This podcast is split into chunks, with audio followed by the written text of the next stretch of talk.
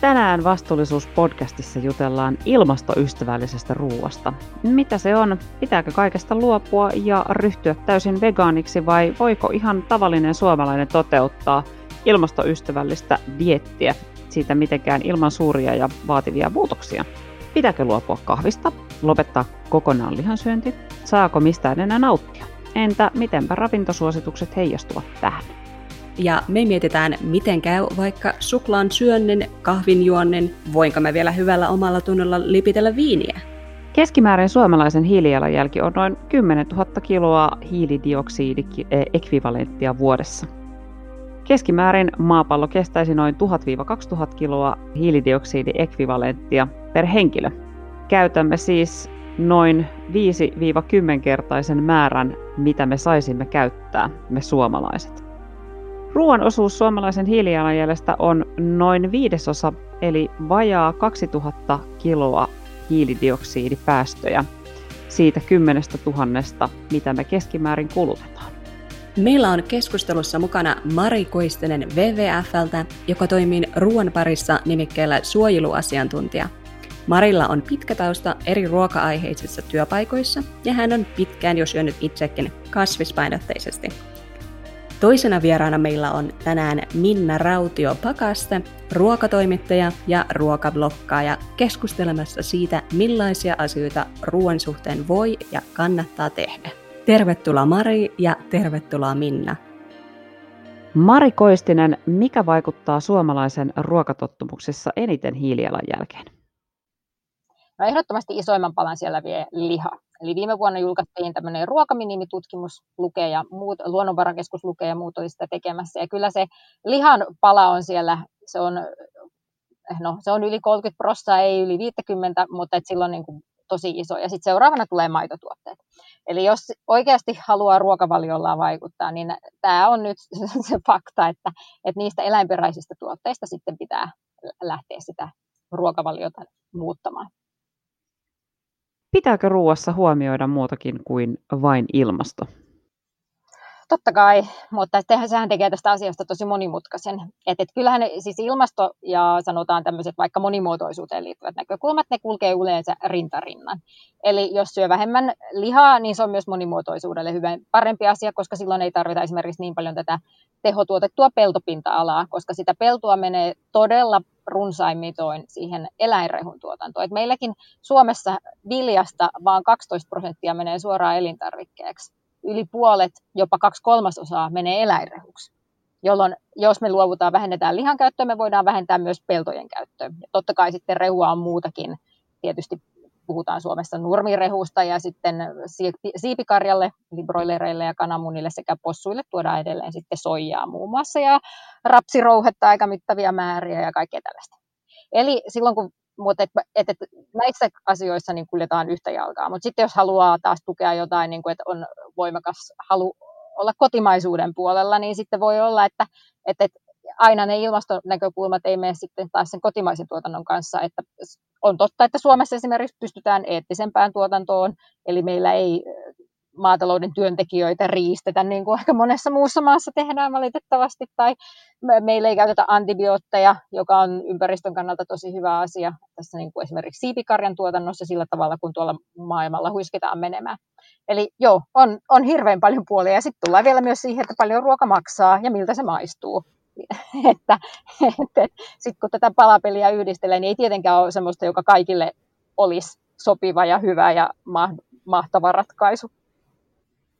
No puhutaan hei tuosta lihasta vielä jonkun verran. Mä oon ollut vegaani noin kymmenen vuotta jo ja alun perin aloin vegaaniksi ihan niin kuin, ä, eläinten oikeuksien vuoksi, ä, koska silloin et, ei nämä ilmastoasiat niin vielä ollut tapetilla, mitä ne on nyt.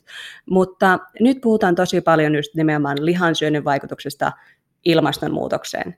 Siis mikä siinä on sit, niin kun siinä lihassa? Voisiko se niin kun jotenkin lyhyesti ja ytimekkäästi selittää, että mikä tekee lihansyönnistä epäekologisen vaihtoehdon?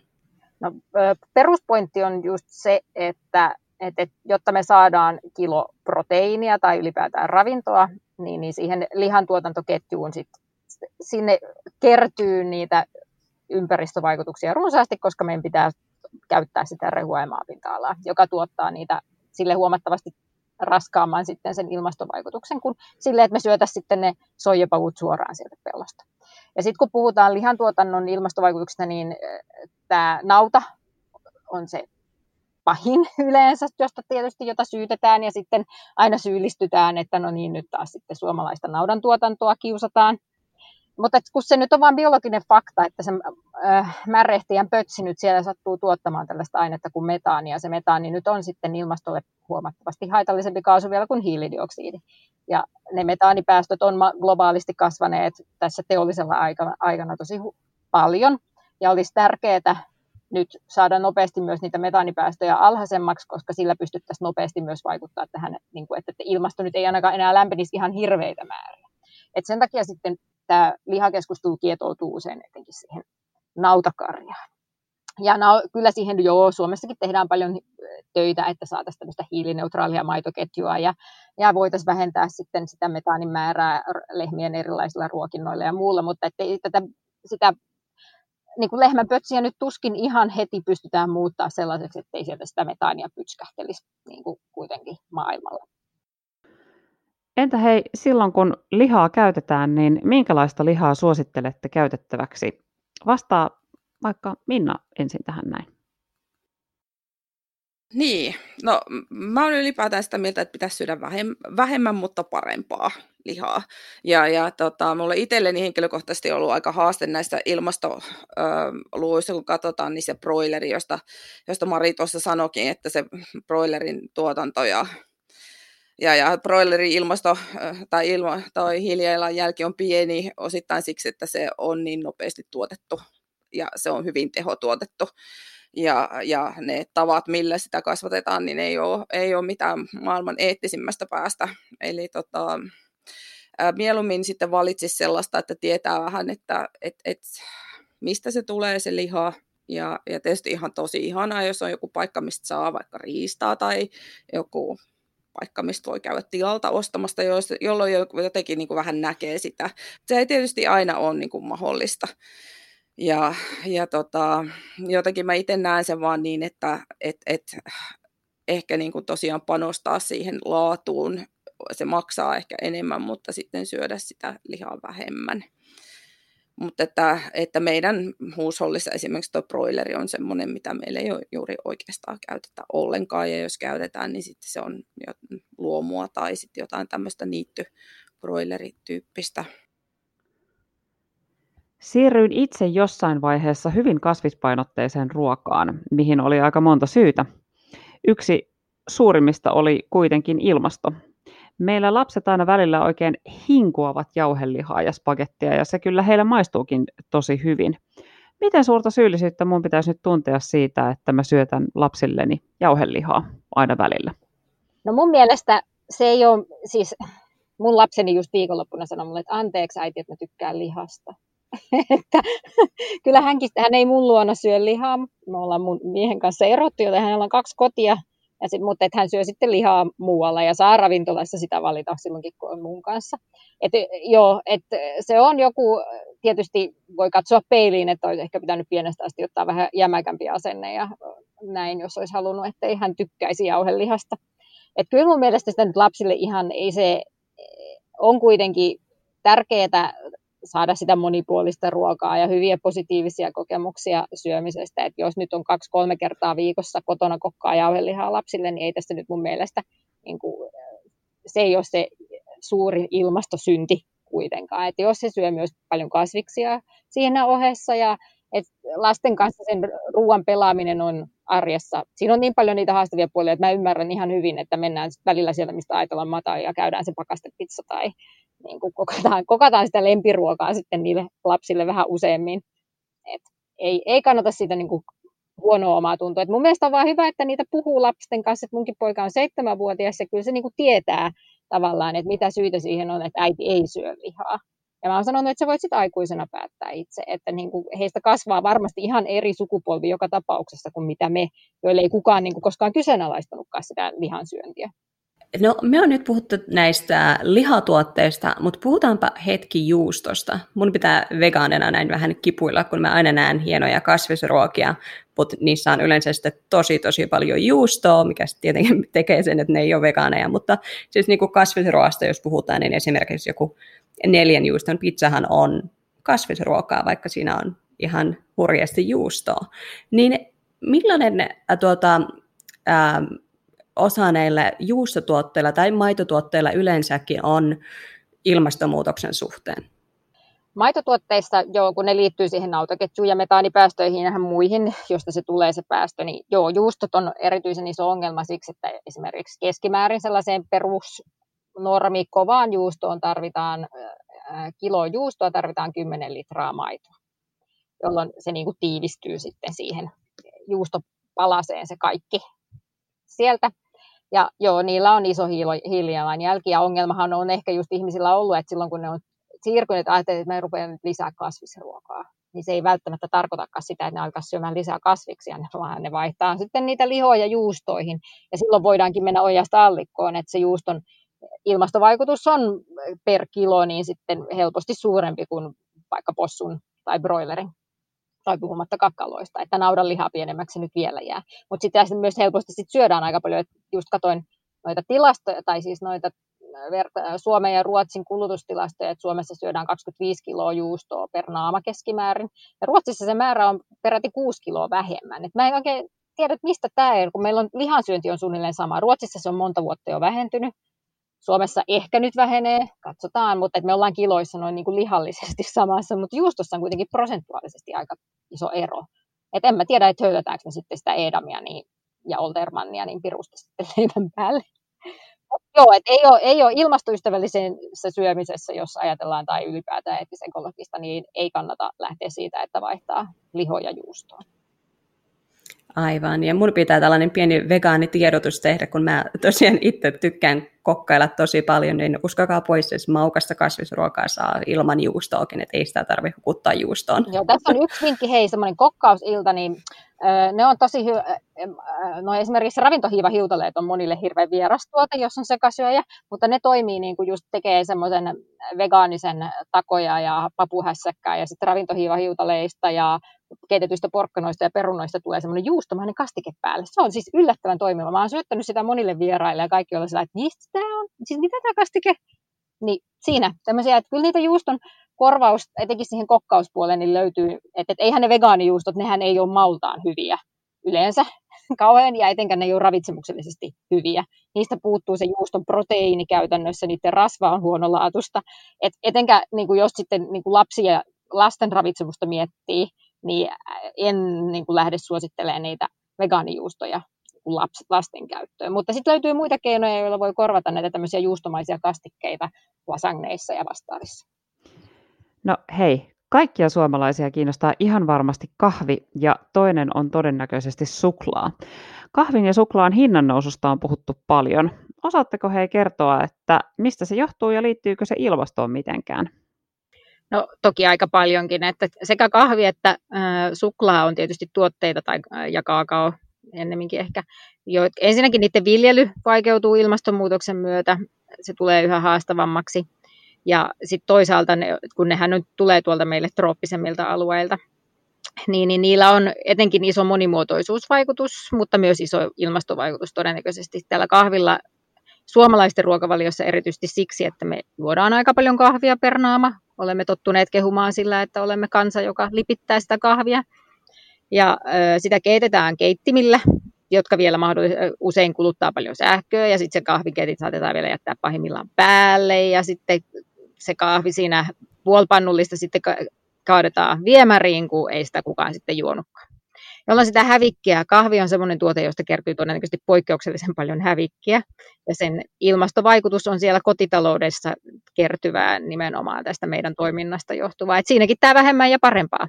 Samoin kuin siinä suklaan kohdalla, että et, et ei, ei vedetä levyllistä jotain halpaa maitosuklaata, vaan ostetaan sitten vähän tu, jotain parempaa vastuullisesti tuotettua suklaata. Joo, ihan ehdottomasti, ja kahvin osalta niin suosittelen kyllä vahvasti äh, tukemaan semmoisia pieniä kahvipahtimoita ja, ja sellaisia, jotka todennäköisesti ovat itse käyneet siellä, siellä tiloilla ja, ja tukevat sillä tavalla semmoista niin kuin, äh, hyvää, hyvää kahvintuotantoa. Että, ja tietysti niin kuin Brasilian puolella tilannehan on aika ongelmallinen ollut johtuen tästä uudesta valtionjohdosta ja poliittisista päätöksistä, mitä siellä on tehty. Mutta että tosiaan vähemmän parempaa ja, ja mielellään sit niin, että pystytään niinku tukemaan niitä sellaisia pieniä, pieniä kahvitiloja siellä Etelä-Afrikassa tai Amerikassa tai Afrikassa. No onko tähän olemassa jotain suosituksia kahvinjuontiin, että paljonko se on se vähemmän sitten? No en mä tiedä. Mä oon sitten puhunut sellaisesta, että jos nyt ei niin kuin hirveästi yli viittä desiä päivässä jois, koska suomalaiset tosi monet juo aika paljon enemmänkin, että se kahvi on niin kuin linkittyy siihen, mutta tietysti siihen vaikuttaa näitä. Et, et ymmärrän, että se joillekin se sitten tuntuu niin tarpeelliselta, että sitten voi tinkiä jostain muusta siellä ruokavaliossaan ehkä, jos, jos se kahvi on niin tärkeä vaihe, mutta kiinnittää huomiota näihin valmistustapoihin, pistää sitä termariin. Ja vaikka työpaikoillahan myös, että kun puhutaan tästä hävikistä, niin on tietysti tosi hienoa, että ravintolat ja muut on kiinnittänyt siihen huomiota. Ja sitten jos on itse töissä semmoisessa roolissa, että vaikka tilaa tarjoiluja, niin sitten kysyy vaikka myös siinä, että miten keitättekö te kahvia kauheasti niin kuin yli kaiken varalta, ja mitä sitten, jos sinne jää syömättömiä sämpylöitä, minne ne menee, voiko ne joku ottaa mukaan, voidaanko me itse tuoda pusseja, joihin ne laitetaan ja näitä. Että kyllähän näitä, niin kuin, se, että muuttaa omaa toimintaansa on yksi puoli, mutta kannattaa ehdottomasti viedä sitä sellaisiin niin kuin eteenpäin myös sitten sellaisille tahoille, joiden kanssa toimii tai tekee itse töitä. Et, et silloinhan se vaikutus ja silloin niin kuin, ehkä niin kuin havahtuu muutkin siihen, että, aha, että ai sua kiinnostaa nämä, että ei meillä kukaan ennen ole kysynyt, että mitä me tehdään meidän hävikkileiville. Et silloin sit se voi ollakin, että se ravintola hoksaa, että se on yksi puoli, jota he voi tuoda esiin. Esimerkiksi, että et, et, näin. Okei, tää oli, nämä oli hyviä pointteja. Ja nyt saatan sohaista muurahaispesää, mutta kysyn kuitenkin, mites viini ja olut? Onko näissä jotain vikaa? Saadaanko me jatkaa viinin lipittelyä aina joka viikonloppu vai pitäisikö tästäkin vähentää tai miettiä jotain erityistä? No kyllähän viinituotantokin on ollut ongelmissa ilmastonmuutoksen vuoksi, ja kyllähän silläkin on iso hiilijalanjälki, mutta ei se nyt ihan mahdoton per annos ole. Oluella on pienempi, kyllä, mutta tietysti sitten taas puhutaan niistä määristä, että jos nyt kittasee viisi tuopillista tai sitten juo kaksitoista senttiä viiniä, niin kyllähän se viini sitten, viiniannos on sitten jäänyt pienemmäksi. Et kyllä näissäkin. Että nämä on myös sitä vähän niin kuin ylimääräistä, että eihän me tarvita viiniä eikä olutta varsinaisesti mihinkään, että, et, et, mutta niissä on kuitenkin se nautintoarvonsa ja ilonsa ja näin. Mutta ei niitäkään nyt tarvitse kokonaan, että katsellaan vähän niitä määriä ja mietitään vähän mistä niitä tulee ja joku viinipuolella voi olla esimerkiksi järkevää suosia sitten vaikka luomutuotantoa, ei sekä täydellistä ole, mutta et siinä sitten esimerkiksi tämä torjunta-aineiden käyttö kun jää pienemmäksi, niin, niin, niin siitä on hyviä puolia. Niin ja pakkauksethan on tietysti sillä tavalla semmoinen kanssa, mikä, mikä niin kuin viinissä jonkun verran kyllä vaikuttaa. Että, että meillä Suomessa on onneksi se, että meillä on myöskin hyvä tuo palautuspullojärjestelmä. Se, se antaa anteeksi, että kyllä se aina tuolla ulkomailla kun on ja sitten niitä joutuu laittamaan roskiin, niin jaa, ottaa sielu, etteikö näitä laiteta mihinkään. Mutta tota, joo, joo pakkausta, pakkausta voi tietysti katsoa ja yrittää etsiä. etsiä kevyempiä pulloja tai muovipulloja äh, sitten sen sijasta, äh, että ostaisi semmoisen painavan lasipullon. Kyllä, että muutenhan elintarvikeketjussa pakkausten rooli ilmastovaikutuksissa on tosi pieni, mutta nesteet on sellainen, joka on ihan ymmärrettävää, koska sitten sen itse tuotteen hiilijalanjälki, koska se nyt usein on kuitenkin neste, kun neste on pitkälti vettä, niin, niin eihän se itse tuotteen hiilijalanjälki nyt niin valtava ole. Jolla se korostuu se pakkauksen merkitys ja erityisesti, koska ne on niin kuin, niitä nestettä ei voi vaan litistää kauhean pieneen tilaan, mutta näillä pahvipakkauksilla esimerkiksi pystytään keventämään sitä kuorman painoa ja se kuluttaa vähemmän kuljetus sitten bensiiniä ja ylipäätään näin, että saadaan vaikka ne neliskanttiset hanaviinipakkaukset, niin niitä menee tiiviisti sitten. Tyn, tyn, tyn. Niin, ja ne on siinä mielessä, vaikka ne ei tietysti ole mitenkään kauhean esteettisiä, mutta ne on myös sillä tavalla, että ne kestää paremmin sitä kuljetusta, että sellaista tota, kuljetuksen aikana tapahtuvaa hävikkirikkoutumista, niin niiden osalta tapahtuu vähemmän, että kaikki lasketaan. Ilmastonmuutos vaikuttaa paljon myös luonnon monimuotoisuuteen. Miten se näkyy ruokatuotannossa? W W F:n me puhutaan tosi paljon nimenomaan tästä luonnon monimuotoisuudesta. Että se on kriittisemmässä tilanteessa itse asiassa, kun tämä ilmastonmuutos, että lajit katoo puoleen niin kuin kiihtyvää vauhtia.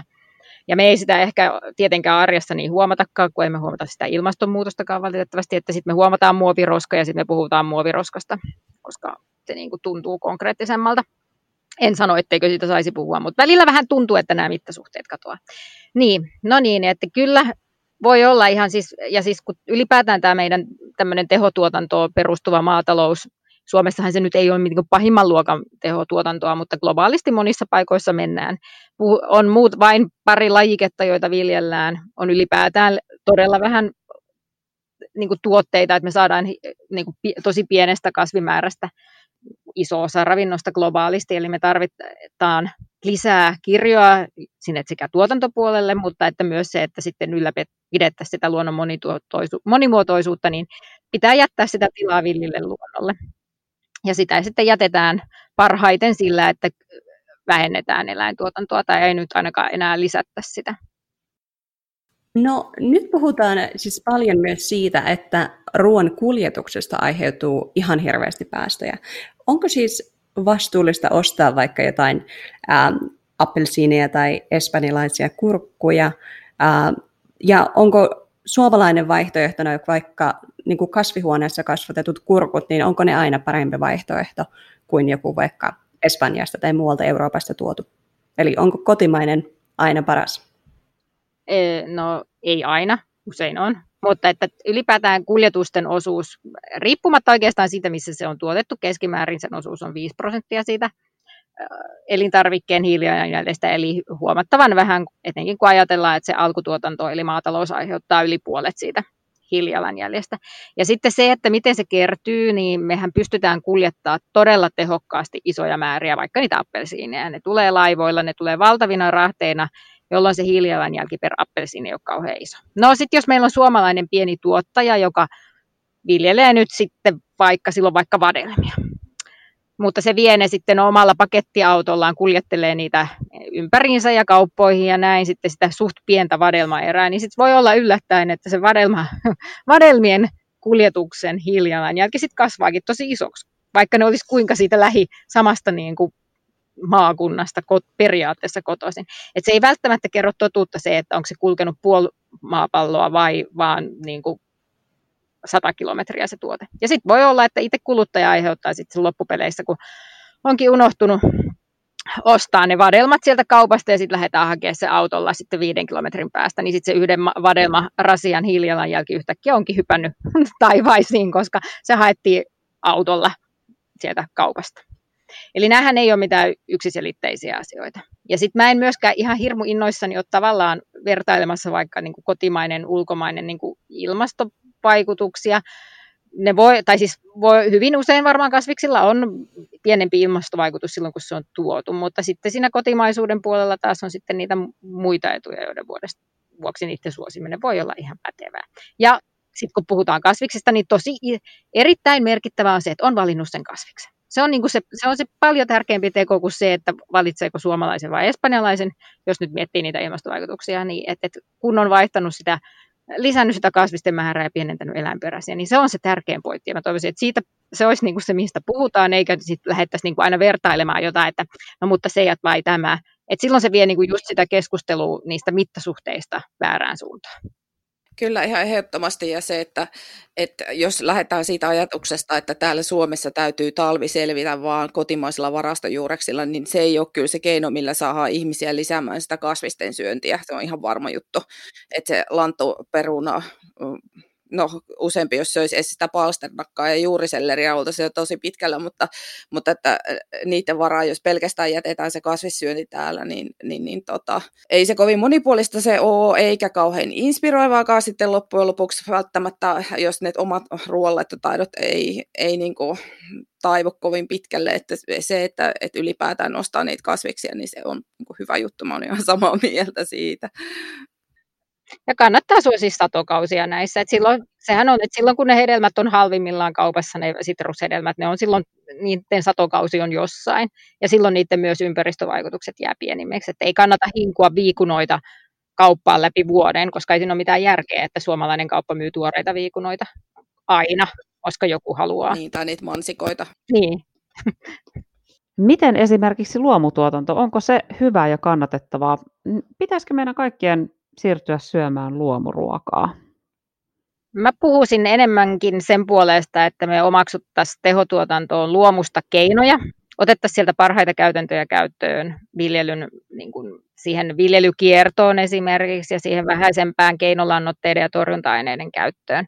Luomutuotannossa toistaiseksi ilmastovaikutus ei ole ainakaan ollut keskimäärin pienempi kuin normituotannossa. Se on usein jopa isompi, koska luomutuotannon, että saadaan sama sato, tarvitaan isompi peltopinta-ala. Eli ilmastovaikutusten kannalta luomu ei sinällään niin kuin näytä ehdottomalta ratkaisulta. Mutta siinä on sitten taas näitä monimuotoisuuteen liittyviä etuja ja muita, muita vastaavia, että sen takia se voi olla. Mutta luomu on kuitenkin, se on sertifiointitapa, siinä on luotu tietyt määritelmät, siinä on paljon hyvää, mutta toisaalta siellä on myös semmoisia, että, että, just, että onko se nyt sitten se palloa pelastava keino, että, että mä itse esimerkiksi olen geenimuuntelun puolella tai sen niin kuin keinojen hyödyntämisessä silloin, kun se on tutkittua ja järkevää. No Euroopassahan nyt ei muutenkaan geeniteknologialla kauhean hyvin mene, sitä ei katsota mitenkään valitettavasti mahdolliseksi, että täällä sitä tehtäisiin ja luomu siitä on ehdoton ei. Jolloin niin kuin mä näen, että, että, että jos me halutaan tuottaa jatkossa ruokaa koko globaalille väestölle, meidän pitää ottaa kaikki keinot käyttöön. Otetaan keinoja luomusta, mutta otetaan myös keinoja sitten ei-luomutuotannosta. Että ei ole järkevää mun mielestä sekään, että joku sato sit menetetään siksi, että, että ei käytetty jotain torjunta-ainetta, koska pyrkimyksenä oli tehdä luomua. Että jos se sato olisi voitu pelastaa sitten jollakin kemiallisella aineella. Niin, ja sitähän ei tiedetä vielä, että minkälaisia haasteita niin kuin esimerkiksi viljelyn kannalta meille täällä Suomessa tulee, että meidän on nämä talvet ollut kuitenkin aiemmin pakkastalvia ja, ja, ja se on luontainen tämmöinen torjuntakeino monille kasvitaudeille, mutta myöskin sitten se, että ilmasto lämpenee, niin lajikkeet, mitä meillä käytetään nyt, miten ne pärjää, niin, niin se on sitten toinen juttu. Valon määrähän suhteellisesti ei niin kuin muutu, vaikka, vaikka ilma, ilma onkin lämpimämpi, että kasvukausi ei niin kuin pitene. Et, et tosiaan sitten niin kuin se luomu tässä yhtälössä vielä niin, niin voi olla aika, aika tuota, mielenkiintoinen soppa. No mä oon kuullut, että tämä K-ryhmä on Suomessa tehnyt semmoisen sovelluksen, josta näkee suoraan omien ostostensa ää, hiilijalanjäljen. Niin miten luotettava tällainen palvelu on? No se antaa varmaan mittakaavaa. Mä en ole ihan tarkkaan tutustunut, mutta silloin kun mä tsekkasin itse plussakorttilaisena sieltä, niin huomasin vaan, että, että mun ostamat tofut oli mennyt sinne maitotuotteiden alle esimerkiksi. Että sitten se vähän niin kuin laski sitä intoa katsoa, että no, että mä ihmetin, että miten täällä on näin valtava tämä. Että en, eihän, ja sitten selvisi, että joo, että kaikki mun kasvipohjaiset tämmöiset maitoa korvaavat tai maitotuotteita korvaavat, niin meni maidon ja juuston kategoriaan. Eli et, et, jos se nyt on saatu korjattua, en tiedä onko, se ainakin piti muokata, niin sitten siinä nyt on jo paljon enemmän äh, niin kuin älyä, mutta siis ne menee niin, nämä tuoteryhmät, kohtaisuus ei vielä ihan niin kuin riitä näköjään, tai siis se taso. Ja ne on keskiarvoja, ne on hyviä. Ja siis se, että saat pontta siihen, että kun katsot sieltä sitä, niin kuin, että, että kun sitten tekee niitä muutoksia, sieltä niitä näkee sitten konkreettisesti, että, että auttoko se, että puolitti lihan ostamisen, mutta että sillä tasolla, että jos se, niin kuin just se tofu menee sitten samoihin ilmastovaikutuksiin kuin juusto sillä laskurissa, niin se ei ole kauhean hyvä asia. Joo, ja, ja nehän ei tosiaan anna sillä arvoa sille yksittäiselle tuotteelle, vaikka sille saarioisen maksalaatikolle välttämättä tai jollekin tomaattimurskalle, että se tulee siltä yhdeltä tietyltä tilalta, vaan ne on niin kuin keskiarvoja ja, ja sitten se, että siihen vaikuttaa tosi paljon se, että että se ympäristökuorma voi olla aika erilainen siitä, että missä se on tuotettu. Että jos se on merkille, lukee, että tomaattimurska, niin se voi olla hyvin monenlaista erilaista tuotanto-olosuhteista peräisin. Ja, ja sitten tietysti niin kuin, no, tästä tomaattimurskasta on nyt pakko nostaa tämä sosiaalinen,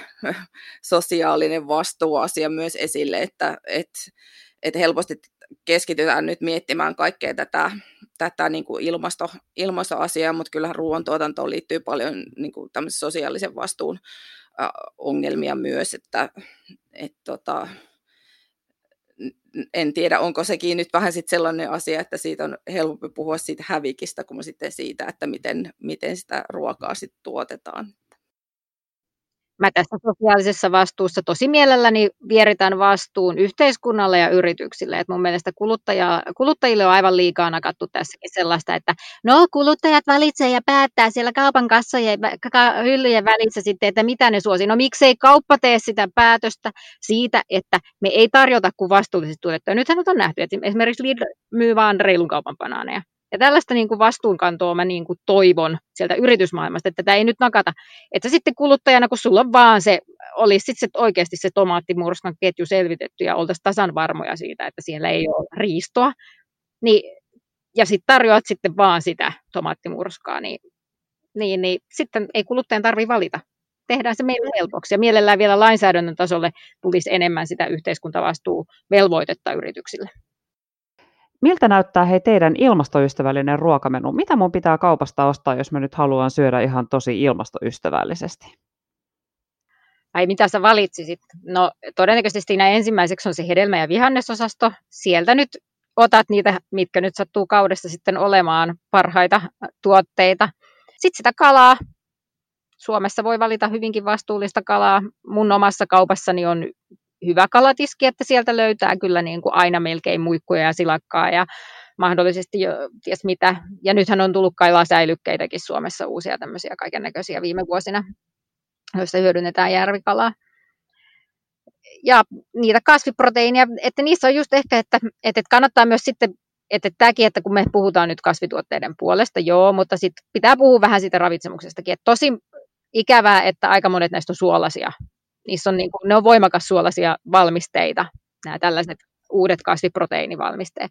Että kattokaa sitä, että mä en niin kuin, musta on tosi ikävää. Me suomalaiset syödään sitä suolaa muutenkin ihan tarpeeksi, siis liikaa. Ja sitten etenkin lapsiperheessä, jos sitten vaihtaa sitä jauhelihaa automaattisesti johonkin niin sanottuun vegejauhelihaan, niin voikin olla, että siinä tulee yllättävän paljon suolaa. Se suola ei maistu niissä, mutta sitä voi olla kaksi prosenttia, joka on siis paljon. Niin, niin niitä ei ehkä, niin kuin, että mä kannustan niin kuin ihmisiä testailemaan ihan niitä vanhoja tuttuja, myös niitä papuja ja sun kyllä, muita. Kyllä, ihan ehdottomasti. Pavut ja linssit kunniaan.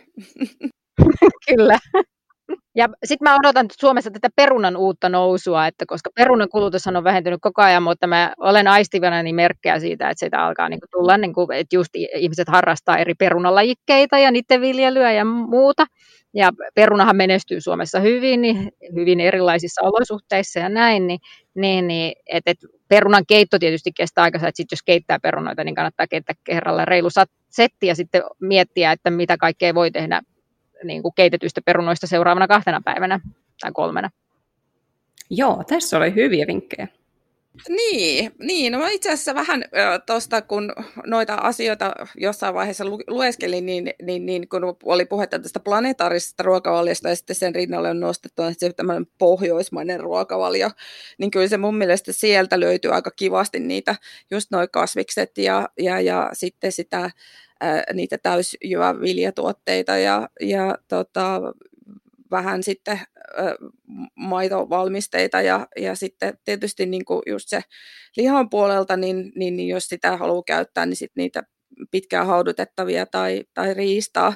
Mutta tietysti myöskin niin kuin, ää, nyt sitten, kun tässä nyt oli tästä puhetta, niin sitten sitä eettisesti tuotettua tai pientilakahvia ja, ja, ja kotimaista olutta voi ostaa, koska se on pieni ilma, ilmasta jalanjälki, mutta toisaalta niin kuin sekin ilman oluttakin pärjää.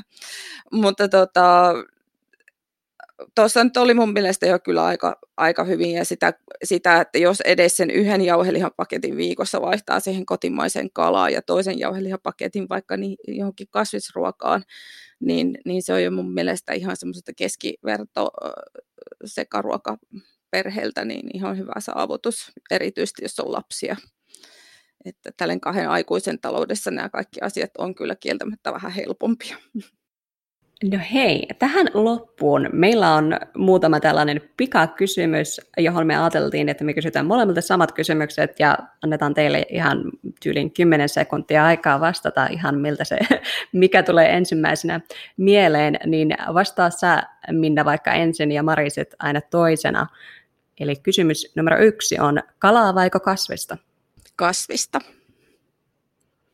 Kasvista. All right. No kahvia vai viiniä? Oi paha. No kyllä se on kahvi. Kahvi. Aivan samoilla linjoilla. Ja vielä viimeinen, suomalainen vai espanjalainen kurkku? Suomalainen. Suomalainen. All right. Siinä tuli vastaukset ja olette ihan samalla, samoilla linjoilla. Joo, viiniä ei valitettavasti heti aamusta viti juoda, niin kahvi on niin kuin valinta. Joo, ei, kyllä jos vaan toisen saisi, niin kyllä se kahvi olisi. Ja se oli Mari Koistinen W W F:ltä ja Minttu Rautio-Pakaste, ruokatoimittaja ja bloggaaja, keskustelemassa meidän kanssa siitä, että mitä on ilmastoystävällinen ruoka, planetaarinen ruokavalio ja miten me tehdään muutakin vastuullisia valintoja ruoan suhteen noin niin kuin ylipäänsä. Tosi mielenkiintoista. Viiniä ei saisi kauheasti vissiin lipitellä ainakaan isoja määriä, mutta olutta saa juoda. Joo, tämä oli aika harmillinen uutinen mulle, koska mä en juo olutta, vaan mä en nimenomaan viinin juoja, joten... Hmm. Saanko esittää vastalauseen? No. Niin, kyllä varmaan saa vastalauseita esittää, jos haluaa. Mutta tota, siinähän oikeastaan se merkittävä tekijä oli, oli määrä. Et toisaalta, niin, jos sä et, et ihan kauheasti sitä vetele. Itsekin olen siis viinin ystävä ennemminkin. Näinhän se on, että kohtuus kaikessa.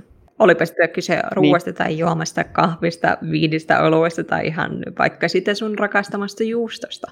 Niin, aivan. Joo, tämä juustohan oli kyllä niin kuin harmillinen juttu, että kuulosti nyt siltä, että, että juustoa pitää ihan huomattavasti vähentää sitäkin, että vaikka on niin kuin lihasta luopunut, niin, niin sit tota, se juusto on vielä sellainen pikkuinen pahis siinä, niin että sitä, mutta toisaalta sitäkin mä oon kyllä vähentänyt. Mutta hei, sä oot vegaani. Joo, näin jo about kymmenen vuoden kokemuksella. Mut miten sä oot tämän sun juuston himon kanssa nyt sitten elänyt kymmenen vuotta? No siis tosi helposti, koska mä oon, mulla ei ole juuston himoa ollut koskaan. Eli tuota, äh, kun mä muutin ne about kolmetoista vuotta sitten Suomesta Britteihin, mä lopetin melkein siihen jo sen juuston syömiseen, koska sitä Oldermannia ei ollut tarjolla. Ja mä en ymmärtänyt näitä brittien semmoisia blokkijuustoja, niin mä en oikeastaan silloin edes syönyt juustoa. Ja mä en ole koskaan ollut näiden hienojen juustojen, äh, brin tai homejuustojen tai vastaavia ystävä ollenkaan. Mutta tämä oli erittäin helppo muutos mulle. Ihan varmaan isoin ongelma tai haaste niin kuin juustoon liittyen oli, äh, mitä laittaa pizzan päälle silloin aluksi, niin kuin ehkä kymmenen vuotta sitten. Mutta nyt kyllä nämä, ainakin täällä Pohjois-Amerikassa nämä vegejuustot on kyllä edistyneet silleen asti, että niitä saa tosi hyviä ää, korvikkeita pizzan päälle, joten no hätää kuule, no hätää. Mutta siis sussahan on niinku fundamentaalisesti jotain vikaa, ää, Annika, koska sä et tykkää juustoista. Joo, tämä voi olla tämmöinen pieni vika. Jonkunlainen vika tullut tähän, mutta mä yritän korvata sitä sillä, että mä juon kyllä kahvia ja syön suklaata ja juon viiniä, että käykö se ihan vaihtoehdoksi. No sekin on ihan hyvä.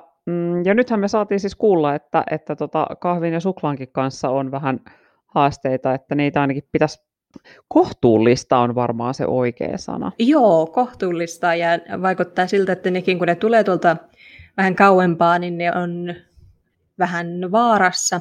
Tai niitäkin uhkaa tämä ilmastonmuutos, eli ää, en tiedä mihin tässä sitten vaikka kymmenen tai viidentoista vuoden päästä mennään, mutta Minna taisi siitä puhua, että suositaan pientiloja, etenkin näiden kahvinpaahtimoiden suhteen, ja miksei tietysti vaikka näiden kotimaisten olutpanimoiden ja muiden suhteen, että ehkä meidän pitää alkaa muuttumaan tätä meidän käytäntöä vähän lähiruoka- ja juomaystävällisemmäksi. Joo, mutta sittenhän siinä oli se hassu juttu, minkä tota... Mari antoikin esimerkin siitä, että kun taas saadaan sellaisia isoja, vaikka jotain appelsiinilasteja jostain Espanjasta tai jostain, niin sitten lopulta niin kuin niiden hiilijalanjälki jää aika pieneksi, koska niitä pystytään määrällisesti niin paljon kerralla tuomaan.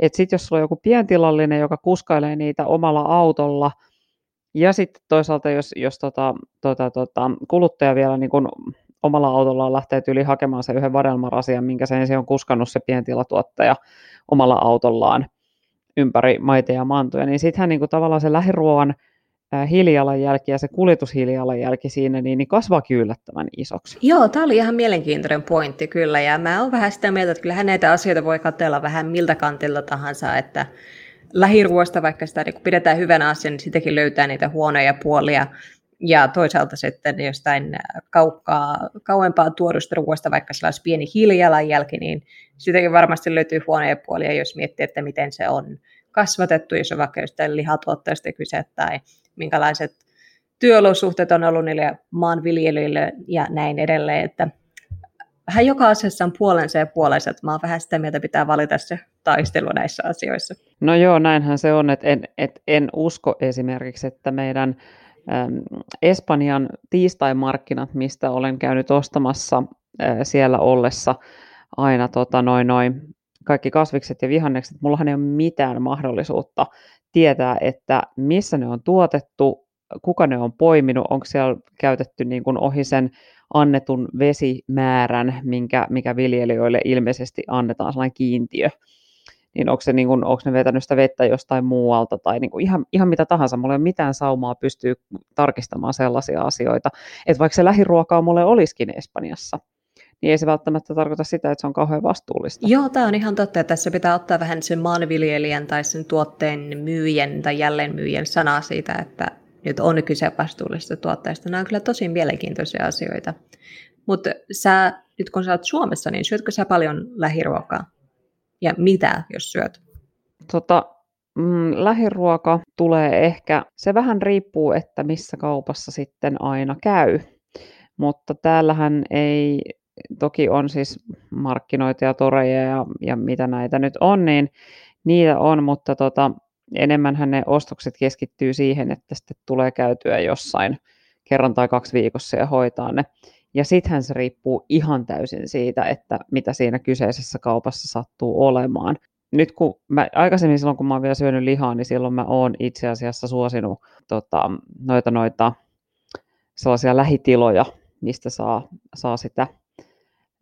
Toki jostain kaupasta nekin on tullut, mutta, mutta tota, joka tapauksessa suosinut sellaista, että se ei ole niin kuin ollut tehotuotettua. Mutta nyt en osaa itse asiassa sanoa, että kuinka paljon mä syön lähituotantoa. Osaatko sä sanoa, mitä Kanadassa? No ei, mä oon ihan tyytyväinen sun vastaukseen, koska mä tätä mietin itse ennen kuin tässä aloiteltiin ja mietin, että en mä kyllä itsekään tiedä, että syönkö mä lähiruokaa vai en, että mä en siihen niin hirveästi kiinnitä huomiota.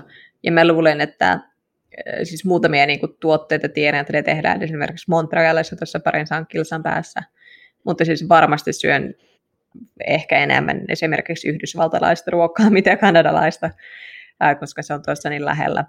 Mutta se hyvä puoli täällä on, että mä voin juoda paikallista viiniä, joka tulee tuosta ihan muutaman sadan kilometrin päästä.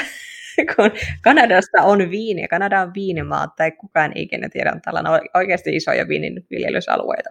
Hei, mä nokitan, koska nyt kesälomalla kävin Puumalassa, Suomen Puumalassa kävin viinitilalla. What? Kyllä, Suomella. Okei, okay. Millaista viiniä saa Puumalasta? Siis jotain marjaviiniä vai? Joo, se oli marjaviiniä. Oli ihan yllättävän hyvää, että makeita viinejähän pystyy aika hyvin tekemään noista marjoista. Siihen se on ihan, ihan jees. Ja sittenhän siellä oli myös tarjolla pontikkaa. Totta. Okei, kai. No sitä ei kyllä täältä saa. En ole ainakaan löytänyt.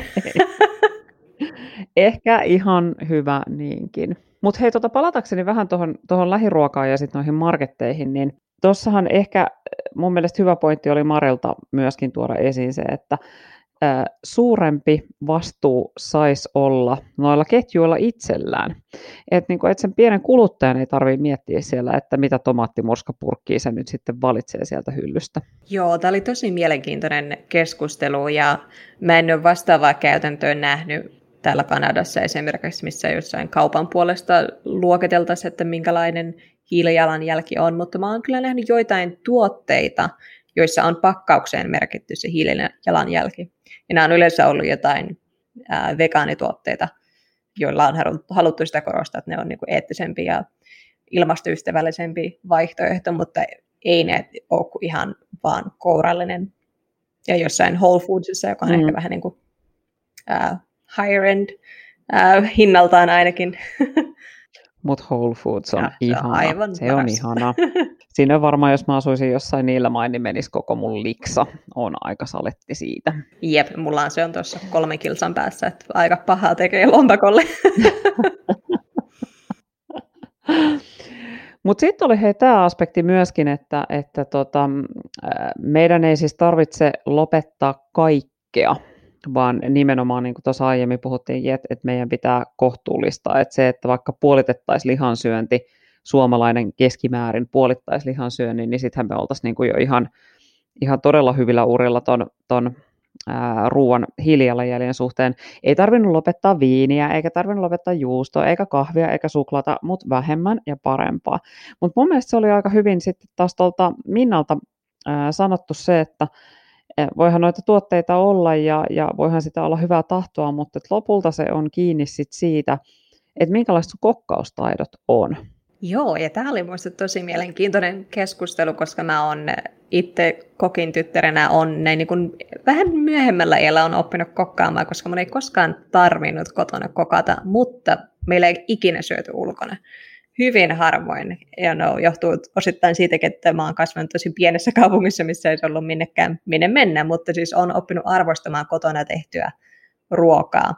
Ja mä tykkään nyt itsekin kokkailla tosi paljon, ja tietenkin kun on vegaani, niin sitten tulee leivottua ää, vegaanijuttuja, koska niitä nyt on vaan helpompi tehdä itse, mitä lähteä hakemaan, vaikka kyllä nyt saa täältä vaikka donitseja tai mitä nyt haluaa, mutta joo, siis mä tykkään ruoanlaitosta, tykkään leipomisesta, mutta mitäs sä, ootko sä leiproi-kokkaaja? Hei, me ei ole itse asiassa koskaan tästä näin puhuttu, mutta meillähän on siis ihan täysin sama tarina. Ja tausta, että siis itsekin tulen kodista, jossa, jossa äiti oli ravintola-alalla, kokkasi tosi paljon, mun ei tarvinnut koskaan vaan tehdä mitään, joten mähän on ollut siis tunnettu mun ystäväpiirissä siitä, että mä olin täyskäsi keittiössä. Mutta tota, nyttemmin mä osaan jo vähän niin kuin kokkailla. Niin, niin, niin, muakin vähän naurattaa aina välillä, varsinkin kun mietin noita edellisiä tai aikaisempia edesottamuksia, mutta Mutta tota, on kohentunut huomattavasti ja osaan ihan tehdäkin hyviä juttuja. Leipomisessa mä oon itse asiassa ihan tosi hyvä. Ja keliakian takiahan mä ää, leivon ihan tosi paljon. Mutta tota, mut sitten tuossa on kyllä sellaisia juttuja, niin kuin mitä Minttukin tässä toi esiin, että on paljon sellaisia asioita, niin kuin esimerkiksi se, että mä tekisin mitään muuta kalaa melkein kuin vaikka lohta ja ahventa. Niin en mä niin kuin osaa mitään särkeä ottaa ja alkaa käsittelemään ja keksiä siitä jotain hyvää arkiruokaa yhtäkkiä. Tosi Tämä on muuten tosi hyvä pointti, koska silloin kun mä parikymppisenä muutin ää, kotoa pois ja sitten muutin suoraan Skotlantiin, niin mä lähinnä söin jotain kanaviipaleita ja suikaleita, jotka oli silleen niin kuin marinoituja valmiiksi tehtyjä tai sitten jotain jauhelihaa, koska ne oli nyt niin kuin ainoat semmoista, mitkä mä tunnistin niin kuin kotoiseksi ulkomailla. Ja sitten niistä kahdesta jutusta luopuminen ei ollut ollenkaan iso askel, sitten kun mä äm, aloitin tämän mun kasvisruokavalion, niin se ei ollut ollenkaan niin, niin iso juttu.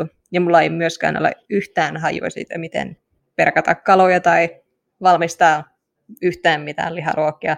Ja esimerkiksi mä oon oppinut leipomaan niin kuin itsekseni lähinnä ää, näin vanhem- vanhemmalla ajalla, eli siis niin kuin parikymppisenä, kun en ole asunut kotona, ja mä en osaa leipoa äh, kananmunia käyttämällä. Siis mä en ole koskaan käyttänyt kananmunia leipomisessa, kun mä oon vaan leiponut vegaanijuttuja. Aa. Ihan siis toi on, joo. Tämähän on oikeasti, mitä mä, mä luulen ainakin itsellänikin, kun mä oon joutunut tekemään myös sellaisen aika ison ja radikaalin ruokavaliomuutoksen silloin, kun tota, tuli diagnoosi tuosta keliakiasta, niin, niin tavallaan se, että sä opit valmiiksi tekemään jotain, niin se on se sun normaali. Vähän niin kuin tässä korona-aikana ollaan opittu uusia normaaleja mm. monessa asiassa. Niin, tota, niin tavallaan se, että kun sä opit sen uuden normaalin, eli vähennät vaikka sitä lihaa sieltä niin, tai juustoja tai mitä vaan, niin sittenhän se niin kuin tulee vähän silleen automaattisesti. Joo, ihan totta. Ja mulla, mä oon itse asiassa käynyt aika monta tai monta keskustelun alkua, kun joku multa kysyy, että no miten sä teet vaikka pannukakkuja ilman kananmunia. Ja mun kysymys on sitten, että minkä takia sä käytät niitä kananmunia. Ja siis aidosti kysyn, että mikä niiden niinku funktio on. Ja monet ei osaa sitä vastata, että mikä, mikä se rooli on. Niihin vaan kuuluu laittaa jauhoja, kananmunia ja maitoa. Niin, niin sitten se keskustelu sen loppuun se, että no mä vaan jätän ne kananmunat pois, että ne toimii ihan hyvin. Niin, aivan. Ja sitten siis toinen on tietysti sekin, että, että mehän ollaan normalisoitu esimerkiksi mm, tällaisessa ihan siis yleisessä keskustelussa ja vaikka visuaalisessa maailmassa, mainoksissa ja muussa, niin on niin kuin normalisoitu se, että sulla on aina vaikka lihaa aterialla tai että sulla on aina juustoa jo leivän päällä, että mitään muuta leivän päälle ei voi laittaa, että nehän on niin kuin opittuja asioita. Et mehän voitaisiin oppia ihan joku muu, että se meidän normaali leivän päällä on vaikka avokadotahna tai, tai hummus tai niin kuin järkisärki, mikä se olikaan, minkä Mari jossain välissä mainitsi. Joo, tämä on ihan totta, koska mä kyllä kans katsoin siihen, että joka, joka ruoalla oli jonkinlaista lihaa. Saattoi olla vain jauhelihaa tai mm. se saattoi olla jotain nakkeja nakkikeitossa, mutta siis meillä ei kyllä syöty puhdasta kasvisruokaa. Ei ehkä ikinä, en muista. Joka ruoalla oli jonkin, jonkin sortin lihaa ja saman myös leikkelet leivän päällä ihan perustettua. Joo. Ja tämä on kyllä ihan mielenkiintoinen juttu, että miten nämä niin ehkä nyt nuoremmat sukupolvet ajattelee ja miten ne kasvaa. Ää, tai millaiset, millaiset ruokatavat niillä sitten on myöhemmin. Joo. Kasvisruoka, muistan, että kanttarellikastike varmaan lasketaan kasvisruoaksi. Joo, onhan se. Kai, en mä tiedä, jos näitä jauhelihaa tai kinkupalasia on heitelty. Ei siellä ole, ei. Ja sitten joku niin kun, ehkä joku kesäkeitto tai hernekeitto, missä ei ole lihaa. Pinaattiletut. No joo, okei, okay, löysit yhden. niin, niin, jotain sentään. Mut joo, siis ihan, tota, ihan opittuuhan se on. Mutta tota, mut joo, mun, mun niin kun ehkä tämä mukaan ottamani oppi tästä hommasta on se, että menenpä vähän keittiön harjoittelemaan paremmin, jotta pystyn tekemään vähän parempaa tai sanotaan, että ilmastoystävällisempää ruokaa. Mikäs joo, on? Mä kanssa tästä vähän inspiroidun, kun niin paljon ruoasta puhut, että voisi tässä niin monipuolistaa vähän omia taitojakin, vaikka niin pysyykin tässä vegaanin ää, rajalla jotain vegaanin aloissa, mutta silti musta olisi kiva oppia leipomaan jotain uusia juttuja, näitä niin kuin, mikä se on, hapan leipää esimerkiksi, siis sourdough bread, sun muita juttuja olisi ihana oppia leipomaan, mutta joo, mulla on nälkä, niin mä voin lähteä tästä keittiöön vaikka saman tien. Se kuulostaa hyvältä. Tota, ei kai meillä muuta kuin kohtuullistetaan, opitaan vähän lisää ja mietitään niitä meidän valintoja siitä, että mikä sitten oikeastaan onkaan normaali. Näin me tehdään. Nämä on hyvät ohjeet. Kiitos teille kaikille kuuntelijoille. Palautetta saa pistää. Tämä oli ilmastoystävällinen ruoka ja vastuullinen ruoka. Kiitos teille. Toivottavasti ei nälkä alkanut kurnin kauheasti, kun kuuntelitte näitä juttuja. Palataan uusien jaksojen kanssa.